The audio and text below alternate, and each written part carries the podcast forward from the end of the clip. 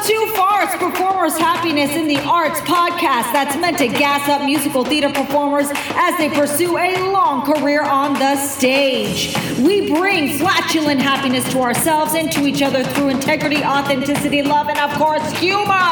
All guests on this podcast are out to help musical theater performers, and while we do it, ah, we may laugh at the simple things like the word penis. Penis. penis. Hello, musical theater performers. Jenna Cantor here. I want to talk about when you should be in acting class and when you should not. And this is not an easy question to answer because ideally, of course, we get that training all the time. We get to be in class, get to be with the community and everything. And the reason why I say this is not an easy thing is because of the financial part, the financial component.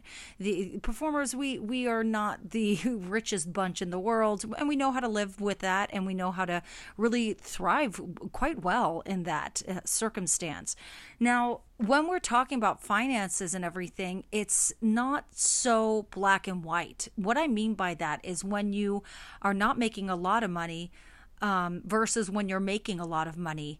As a physical therapist, I have literally experienced two different financial, very different financial brackets in my life. And I remember as a as a performer you know i was living at or honestly below the poverty level and i was really really good with money. I was really really good with buying the cheap food all that stuff. And but i still somehow managed to have the newest computer I'm going to pause on that because if you don't understand that, then I can change it instead of a computer, the newest iPhone. So it's really about where you want to invest money for yourself. Now, if you want to have the new iPhone, by all means, this is your life. You do you. So when it comes to taking acting classes, or even with that, dance classes, you know, when you should take a break and when not, I, I think it usually comes into play when the finances are a struggle. And then how do you get back to that? And it's really picking and choosing where you're going to be spending your money Whereas if you are a person who does make more money than below the poverty level, at or below the poverty level, uh, people I've learned um, uh, have the same experience, and it's all about money management. Um, yeah, it, money management is a really big thing for success and for any business, whether you as your own business as a as a musical theater performer or as a person who's working in the physical therapy practice. I've seen this this huge gamut of, of financial struggle and all has to do with not the amount of money coming in, but it's how the money is being used. Okay, yes, are there some circumstances in the performer life where we make very crappy? Yeah, absolutely, absolutely. However, I'm just really taking in this whole picture you know, of finances just to discuss it, bring it up. I don't necessarily have solutions, but this really does get in the way of should you keep taking classes because we know the answer is yes. That is a no-brainer, but it's really how. How do you make that a priority? How do you how do you do it?